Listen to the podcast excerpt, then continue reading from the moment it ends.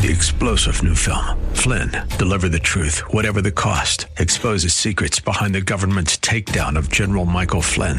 Flynn knew what the intel world had been up to. He ordered the first audit of the use of contractors. This set off alarm bells. He told the truth. He was the most dangerous person for Donald Trump to hire. They had to get rid of Flynn.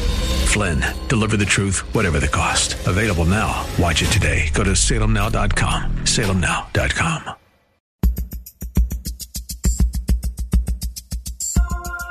It's Lifeline with Craig Roberts. He's the host of Northern California's longest running conservative talk show.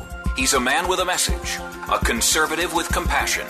He's Lifeline's own Craig Roberts. You know, if you go to the average bookstore, and I realize you have to hunt them down these days, but trust me, they still exist. If you go to the church growth section or religious section, depending upon uh, how your bookstore is organized, you'll find shelves there loaded with books on church growth. How to do it big, bold, brilliant, wide, and rapidly. But what if the idea of a section of books that took the opposite tenor? That instead of doing it big, bold, brilliant, wide, and rapidly, instead taught you how to do it slow, thoughtful, deep, and deliberate. You'd probably think the books were 90 to 100 years old, wouldn't you? I mean, after all, don't we live in a day and an age when everything that we do fast equates better? I mean, let, let's face it, we, we just, everything we do, the more that we can do, the more rapidly we can do it, that must be good. So if it applies to information technology, food, cars, the internet, why not faith? Why not indeed? My guest tonight, I think, would argue that um, fast is not always better. In fact, there's much in terms of the history of the church that would demonstrate just the opposite that the approach of being slow, thoughtful, deep, and deliberate also means a church that will be sustainable and a body of believers that will be deep in their faith, in their relationship with Christ. Christopher Smith is the editor of the Englewood Review of Books and member of the Englewood uh, Christian Church community outside of uh, Indianapolis, co author of a new book called Slow Church Cultivating Community in the Patient Way of Jesus. And uh, Chris, great to have you on the program. Thanks, Craig. It's good to be with you. I'm, I'm, trying to think the, the pitch to your publisher on this. Uh, I, there's got to have been either a stack of rejections or a few people that thought clearly this guy has either lost his mind or um, uh, needs to have a serious talk with with somebody, uh, some church growth expert, because we know in 2014 fast is just the only way to do it. Right. Yep. Um, actually, we were pretty fortunate. We found an editor that uh, liked the idea um, from the very outset, and he basically coached us through the the whole the whole process. So uh, we were very fortunate to find find an editor who thinks outside the box that thinking outside of the box, as much as it might seem to be uh, in terms of the way most of people that are involved in the church growth movement or have a heartbeat for all of this, is in fact not all that outside of the box, is it? In fact, I think oh, there's right. a lot of a lot of evidence to demonstrate historically that for the bulk of the history of the church, uh, that thoughtful, slow, deep, deliberate approach is exactly what uh, got the church from uh, the time of Christ to where we're at today. Oh yeah, absolutely, absolutely. There's a long history of of um, of patient persistence uh, in the Christian community. Uh, but it, it, tends to be, like you said, kind of more underground uh, not the mainstream of church history. This movement that we've seen, um, that, that, seems as if um, I don't know, it's, it's, like franchising the kingdom of God like it were a McDonald's. You know, sure, absolutely. Let's let's put them up as quickly as we possibly can. I mean, nobody. And I'm not picking on McDonald's, but but any fast food restaurant, no serious, thoughtful person who really is a foodie thinks of these locations as a spot for fine dining. We're going to um, walk away with a culinary experience. Uh, we we know what they are for what they they are. You want it fast, quick. Uh, that's what you do. That you know that uh, it's not going to be the kind of experience um, um, culinistically that you'll be thinking out above or, or sharing with others for years to come. Uh, seemingly just the opposite of what we want out of church. That we do want it to be something that is going to be deep and meaningful and hopefully profound and sustaining. Uh, and yet, I'm, I'm wondering wherein lies then this this creep toward doing it fast equating better within the church? Well, I think it's coming from the larger culture. Uh, we've one of the things that we do in the book is kind of look at the history. We look briefly at the history of industrialization uh, and kind of the technological growth over the last 200 years, um, basically during the industrial and now the post-industrial age. Um, and basically, one of the, the side effects of that sort of rise of industry, and there's been, I mean, there's been some great things that have come out of that industry. I mean, many people were uh, saved from really, really uh, hard, backbreaking work uh, through uh, the rise of industry. Uh, but but one of the things that has happened as that has kind of continued to grow and grow and expand uh, globally is that there's kind of been an expectation for for speed and for convenience uh, that has kind of crept into all of life, um, as you mentioned, into the food we eat and how we eat it, and and also uh, we argue in the book into the way that we exist as churches. Um, and and yeah, and we I think it's mostly just kind of been uh, a lack of critical critical thinking and acting um, in the ways that we engage the larger culture uh, that has kind of uh, and it, and again it's kind of slowly infiltrated our churches. Uh, as you said in your introduction, uh, the church growth movement played a big part in that, and certainly there was I mean there was a good intent uh, in the church growth movement uh, of trying to to grow ch- churches to spread the gospel of Christ and bring more people into into our churches. Those are wonderful and noble noble goals, but but because of the culture of uh, industrialization, the culture of speed and efficiency, um, the that that movement uh, became focused more on the numbers than on the depth. Um, and and that's uh, that's the point at which it started to kind of turn and uh, move in a direction that's not not particularly helpful. We think. Well, and and uh, you know, not not healthy too in a spiritual standpoint in a lot of ways. I mean, let's face it. At the core, um, all of this dialogue, whether we talk about outreach, evangelism, church growth, um, discipleship, all comes down to one core issue, and that is the business of relationships. Oh, uh, whether we're talking about building relationships interpersonally between uh, family members and husbands and wives and kids and so on and so forth, building relationships with strangers to love them to Christ, uh, toward the, the, the penultimate goal of a restored relationship with the Creator Himself, which is, of course, what He sent His Son to do, that substitutionary work on the cross on our behalf, so that we might be reconciled into a restored relationship with Him. And yet, we look at the world around us, and if anything, it seems to be marked by the notion that lasting relationships are a thing of the past because we move so fast and and indeliberately and, and, and without a lot of, of thought or care. And as much as that has been the hallmark of of changing the way relationships are then I got to be a little bit scary thinking, well, my goodness, if doing it rapid and and uh, um, big and bold has had an impact in, in, so many ways on sustainability of relationships, what does it say about the sustainability, so to speak, of our relationship with the very God Himself? No, no doubt, and that's uh, Craig. You've kind of hit on the reason that we actually chose the the name Slow Church and not just uh, Slow Christianity or Slow Faith. Um, but but we very intentionally chose the the the language of slow church because what we believe, like you, for the reasons that you just stated, that uh, what God has been doing in the world and God continues to do in the world is is largely centered around the gathering of a people, and this is something that began in Israel, the descendants of Abraham, Isaac, and Jacob, and even Jesus. Uh, when he started his ministry, uh, came of age and started his ministry, one of the first things that he did was to gather a community of disciples around him and we believe that it's in community in our churches uh, that we that we can start to recover what it means to be in meaningful relationships um, if if we're willing to slow down and be attentive to to what we've been called to be. Um, so so yeah, I, I I'm I think you're absolutely right that that relationship is at the heart of what what God is doing in the world and what what the, the heart of what we're called into as followers of Jesus. So there's a little literal troubling aspect to this that this rapid results approach that we take today, and it's everywhere, it's pervasive everywhere within culture and, and business and society, and of course it's crept into church, that it seems to be this focus on rapid results at the expense of long term sustainability. And there's a number of layers in which this becomes very troubling, not only in terms of uh, sustainability, for example, of a new church plant. How many churches come and go and come and go and come and go? And is that really the way God wants us to, to do community if at the core the church is really about the neighborhood or the community?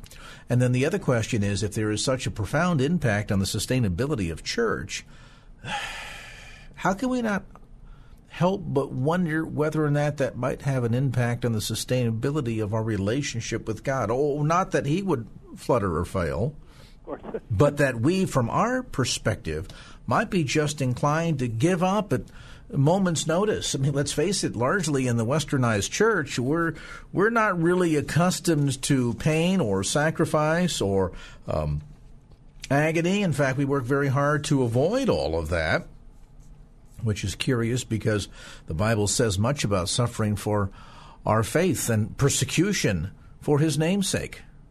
A lot more to talk about. Christopher Smith is with us today. He's co authored Slow Church Cultivating Community in the Patient Way of Jesus. We'll take a brief time out. In fact, let's not take it brief, we'll make it slow. we got traffic. Maybe you've got that slow experience in your life already today. Take a deep breath and we'll return to more of our conversation as Lifeline continues. And now back to Lifeline with Craig Roberts.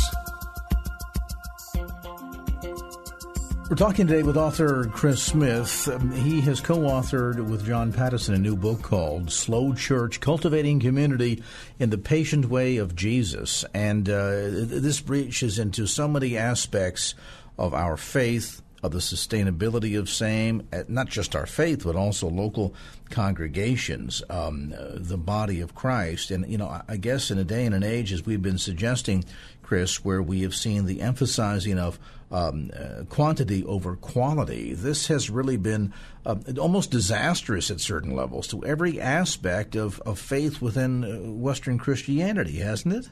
Oh, yeah, absolutely. Absolutely. Yeah, this is really, really broadly reaching. And I mean, and honestly, it's part of the reason that I mean, one of the things that we kind of have experienced ourselves and have seen elsewhere um, is simply that uh, we tend to compartmentalize our faith. Uh, that our faith has become more and more uh, not pertinent to the rest of our life. What we do on Sunday is kind of separate, a separate thing from what goes on uh, in our in our home or in, at our office place, um, whatever that may be. Um, and, and we we don't think that that's w- what uh, we have been called into. I mean, we think that God is reconciling all things in Christ, uh, and that that the wisdom of the gospel is is pertinent um, to our to our family life, to our work life, and then part of the problem is that we've kind of uh, kind of fragmented home from work, from church, from uh, from maybe other social activities or whatever, but um, and and those spheres of our lives don't uh, interact with each other very much. Um, and I mean, part of what we're encouraging as we slow down is to to allow God to to heal some of those uh, fragmentations and find ways for for our lives not to be uh, quite so fractured. And that fracture, that fragmentation, seems to be clearly an outgrowth of the emphasis on quantity over quality. I mean, let's face it, if we're left with a choice of either going deeper or going quicker, um, culture today has sort of um, programmed us. We have been. Uh, uh, almost like Pavlov's dog, trained to respond to the quicker, oh, yeah. not realizing how much we're missing in the going deeper. I mean, is it any wonder that we compartmentalize then and we relegate God to a brief hour long experience on Sunday mornings and maybe for uh, you know a half hour or so uh, Wednesdays if if he's that fortunate, because we don't see the value in the integration of our relationship with the Lord in every aspect of our life, in every day of our life, because let's face it, we've never perhaps ever seen the what that means to to be modeled in front of us. Sure. No, absolutely. Um, I think that. Uh, I mean, part of the part of the reason for that again is the the advertising culture uh, that we're in the midst of that that always uh, encourages encourages us to seek more, more, more. We need we need a new car, we need a new house, we need uh, a vacation, uh, whatever whatever uh, the advertisers are selling. Um, but but but the kind of the collective effect of that is always encouraging us to to desire more, more, more. And what we need, I think, is is a transformation of our desires, um, uh, a transformation to to to not desire more, but to desire to to to go deeper in the, the relationships that, that we already have. Well, and doesn't it become a vicious cycle too? Because the more and more and more that takes us to a more shallower degree, it's sort of the the quick high, the quick fix um, in life at so many levels becomes terribly unfulfilling. I would suspect after oh, yeah. a while, and so then you're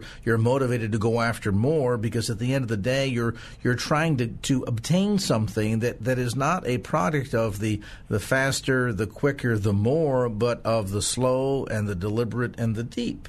Oh, absolutely, absolutely. One of the things that we focus on in a chapter later in the book is the the practice of gratitude, of being thankful, and I think that's that's one of the the ways that God has provided for us to kind of resist uh, this or to to um, to start to put us on a journey toward healing and and being transformed out of this culture that always wants more and more and more to to learn to be grateful for for the things that uh, that God has provided for us uh, for the relationships that God has provided for us and and the the resources that God has provided us with uh, both as individuals and as congregations um, and and I think if we the the greater uh, the we learn to practice thankfulness, gratitude, um, I think that we'll start to to see some see some transformation.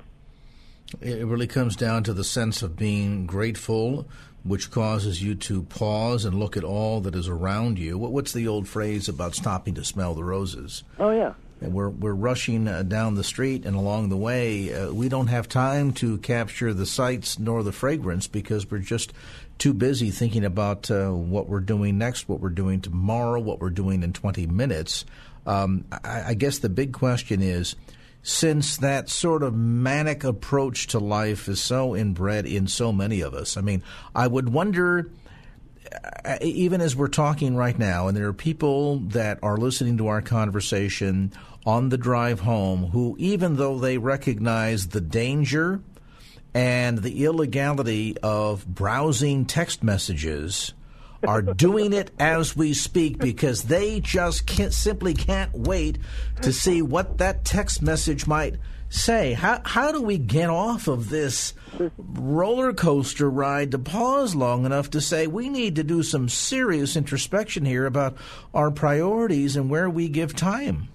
No, absolutely, absolutely, yeah. And I mean, just I mean, just the example that you gave of, of checking text te- text messages while you're driving. I mean, that's a that's a potential uh, that has the potential of death for for you and and someone and others around you.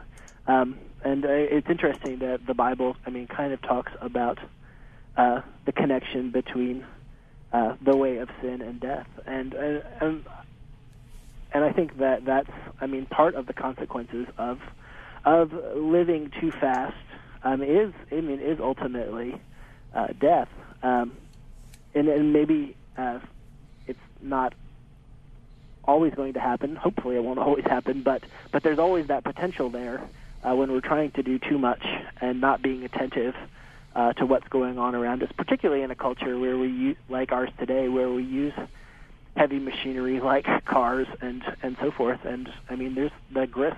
The risk is is significantly higher. Well, there's also, I think, a, a, degree of risk, as I use that as an example from a spiritual standpoint, because as you talk about in the book, Slow Church, this culture of unreflective speed also means that we might be inclined to just kind of, at the surface, buy into any whim, any uh, doctrine that comes our way because it sounds okay, or yeah, I've read a little bit of scripture, that seems to be in harmony, and so we don't take the time to research. We're, we're not fruit inspectors. We don't tr- test the spirits to see if they are of God. There, there are so many aspects of what we are warned to do in a slow, thoughtful, deliberate fashion from a spiritual growth standpoint, from a relation with Christ standpoint, that is it any wonder that we have not only just sloppy religion, sloppy relationships, but then uh, so often, so many within the church today are just pulled to and fro at any pardon me, any whim of, of false teaching because it's a culture of unreflective speed. Sure. I mean, you go into a Christian bookstore, and that's that sort of sloppiness is uh, is reflected. I, I, I don't. I'm not going to name any particular names, uh, but but that sort of kind of. Uh, I mean, everything from prosperity gospel to uh, uh, self-help sorts of stuff. I mean, it's all there, and it's all it's all really not that reflective. Um, it's just kind of a, a quick fix of what will make us feel good. If you've just tuned into our conversation, we're visiting today with Chris Smith, co author of Slow Church Cultivating Community in the Patient Way of Jesus. We'll talk a bit about what this means, how we can slow down the pace, and what the benefits can be, not only in terms of our own um, family well being and, and mental health, but ultimately for spiritual well being and the well being of our communities. We'll come back to more of our conversation as this edition of Lifeline continues.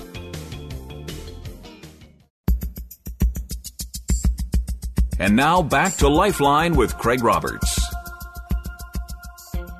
We're talking about slow church today, not just the book, but the entire notion. This is the, the polar opposite of this uh, fast approach that we've taken to rapid growth that uh, certainly does a lot in terms of, of sort of the quick um, flash in the pan, uh, brilliant moment uh, of success, but then, of course, leaves many questions pertaining to the sustainability of not just one's faith, but frankly of the community, of the body of believers. And as we're learning from our guest today, co author Chris Smith, um, quite frankly, this this rapid fast sort of the uh, the franchise approach to Christianity doesn't do a lot in terms of um, spiritual depth of individuals, let alone the sustainability of the church. And maybe therein lies the problem that we're learning that the, the rapid results today are, in fact, at the expense of long term sustainability. Yes, definitely, Craig. I mean, we see that, like you were saying earlier, that church plants uh, tend to have a lifespan of maybe a couple years. And also, I think part of the issue questions of sustainability, um, one of the questions that doesn't get looked at so much uh, is is the ways in which uh, churches move uh, from one neighborhood uh, to another, um, and what the what the impact might be of that sort of tr- uh, transition uh, on the neighborhoods um, that are left. I mean, I live in an urban neighborhood in, here in Indianapolis, and we've kind of seen the effects the sort of vacuum that's left uh, when a church uh, or any other institution of business, uh, but but especially in this case in churches, um, when they move out of a neighborhood, um, and uh, and it, it can be it can be uh, pretty powerful, and it's something that churches don't think about a lot about uh, what what has happened uh, in the places that they leave behind. Mm. So that loss of commitment to a neighborhood, and oftentimes there's a disaster left behind because then what might have been uh, the only beacon of hope in a particular community, and this certainly has been very true in a lot of inner cities, um, sure. completely uh, collapses, doesn't it? Oh yes, yes, definitely, definitely. It was. It's interesting. Our church, the church I'm part of, Englewood Christian Church here in, Indiana, in the near, urban near east side of Indianapolis, uh, we're 118 years old, uh, but we've basically been in the same place uh, for for all of that history. Um, and uh, at one point, uh, at kind of a low point in the size of our congregation, the history of our congregation, uh, we were faced with the decision: do we stay in this neighborhood or do we move out uh, to the suburbs where a lot of our members are? And the leaders of the church decided at that point that it was very important for us to stay. And basically, for the last 25 years or so since that decision, we've been on a journey of trying to to understand what it means for us to be a church in this place since we made a very intentional decision to stay here. A lot of times churches will move because they feel overwhelmed by many of the problems that are uh, facing a, a, neighborhood and, quite frankly, maybe feel ill equipped to be able to ascertain what those problems are and to best address them. Uh, but, but, you know, I'm, I'm reminded of what we've seen in the recent passing of Robin Williams, who is, um, because of his connections to the San Francisco Bay Area, has been sure. quite a, an ongoing topic here of the last couple of weeks. Uh, some folks might have seen um, comments made uh, the other night by David Letterman, um, who um, knew Robin early on in his career, and uh, Mr. Williams had been a guest on the Letterman show apparently about 50 times down through uh, the the years, and at the end of his very emotional, moving tribute to him, uh, had made a remark about, well, if he'd only knew about how much pain Robin was in, and it dawns on me that we in the church maybe are guilty often of the same thing that we are too busy and moving too fast to notice when others around us are hurting, the very ones that God would call upon us to bring healing to or hope to or his gospel to. And maybe, you know, what uh, what was remarked by David Letterman last night regarding Robin Williams is indicative of a place where a lot of us in the church are at today. We're just moving too fast to notice those around us that are really hurting. Oh, no doubt, no doubt. I think you're you're definitely hitting on something there, Craig. Um, that I mean, one of the things that's been fascinating to us is that I mean, you just look at you talked we talked about earlier a little bit earlier about the franchising uh, aspect of it, and you look at a McDonald's or you look at a Starbucks or a Home Depot or whatever, and those are those sorts of institutions look pretty much the same, whether you're in San Francisco or San Antonio or wherever else. Um, and I think that a lot of times uh, churches can be that way. They can look and feel pretty much the same wherever wherever they are, and, they, and churches have kind of become almost um, uh, unattentive to uh, to the places uh, where they exist. Um, and again, that's part of the, the sort of fragmentation. Uh, churches have come to see themselves as kind of par- part of spiritual life uh, not necessarily engaged in the life of the communities in which they exist. Um, and I, I think that that's I think it's in that sort of engagement with the communities where we exist where the the wisdom of the gospel is uh, and the the call to to be peacemakers and all those other sorts of things that that we're called to in Christ. Uh, those, that's where that witness is borne out uh, in in engagement with with our neighbors. Um, so I think you're absolutely right that, that we there are many ways that we've become unaware of the the pain and suffering around us. And you know, even closer to home. I mean, again, that that rush means that there's a risk of well-being to family and our own mental health, our own spiritual well-being, because we're not taking the time uh, to go deep enough because uh, we're just not programmed that way.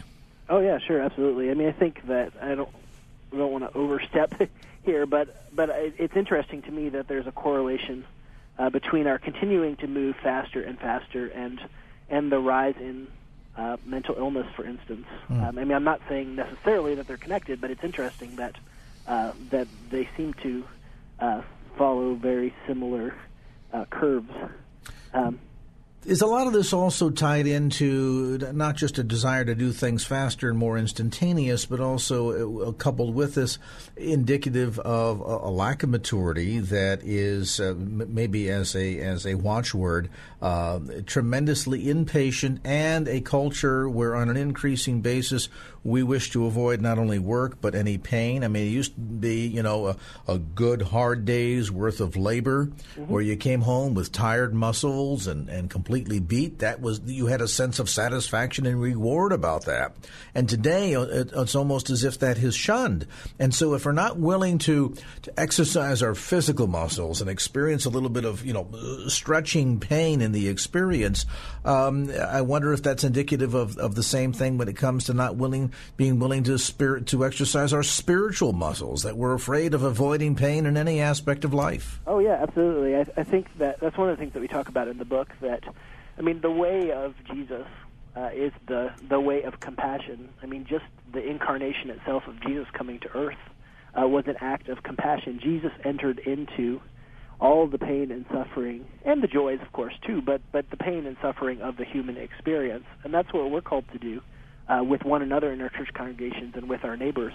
And I think that what we're seeing, I talked a little bit before about kind of the history of industrialization and how we've become more and more uh, impatient and have more greater and greater expectations for speed. But one of the other effects of it is, like you were saying, that it, it conditions us to to want to avoid work and suffering. We look at the rise of the in the mid 20th century, the rise of the quote unquote labor saving device uh, and that's a one. Uh, that's not necessarily a bad thing. I'm not saying that we should not use any sort of electrical gadget or whatever.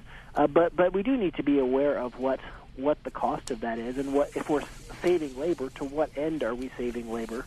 Um, and and the effect of that, I believe, is exactly what you were describing. That we we we are having greater and greater difficulty entering into the the pains and sufferings of others because we've been conditioned to avoid pain and suffering at all costs. And of course, the irony is that pain and suffering also translates into notions of persecution. Um, and, you know, somehow the notion that we as the church in America are uniquely um, given a pass on the idea of pain and suffering or persecution, when the scripture, of course, doesn't say that at all. And um, there is a dynamic that speaks quite heavily to uh, that lack of being willing to, to suffer for his name's sake, as scripture calls us to, indicative, too, of this notion of kind of being uh, uh, the church. That's what's the old saying: ten miles wide and an inch deep. Right. No. No. Absolutely. Absolutely. I mean, again, I don't think that we should necessarily seek out persecution, but I mean, I think that there are ways that our desires for comfort uh, uh, kind of compromises our willingness to to speak the truth in in difficult situations, uh, whether that's in the public square or in our congregations. Um, and I think that has that has uh, ramifications. Our conversation today with Chris Smith. He is co author of a new book called Slow Church Cultivating Community in the Patient Way of Jesus. If you are someone who is a, a student of uh, everything that is fast and rapid and you wish to overemphasize a quality, quantity rather over quality, this is probably not a book for you. If, on the other hand, you're somebody who would rather not go quicker in your relationship with God, but go deeper, then this indeed can be a book that can be a tremendous eye opener, not only for your own relationship with Christ, but at the family level and at the community level. The book again, Slow Church, Cultivating Community in the Patient Way of Jesus, newly published by InterVarsity Press. You'll find it at bookstores around the Bay Area, not in the Rapid Church Growth section, though, I might add. and, of course, on Amazon.com. And our thanks to co author Chris Smith for being with us on this edition of Lifeline.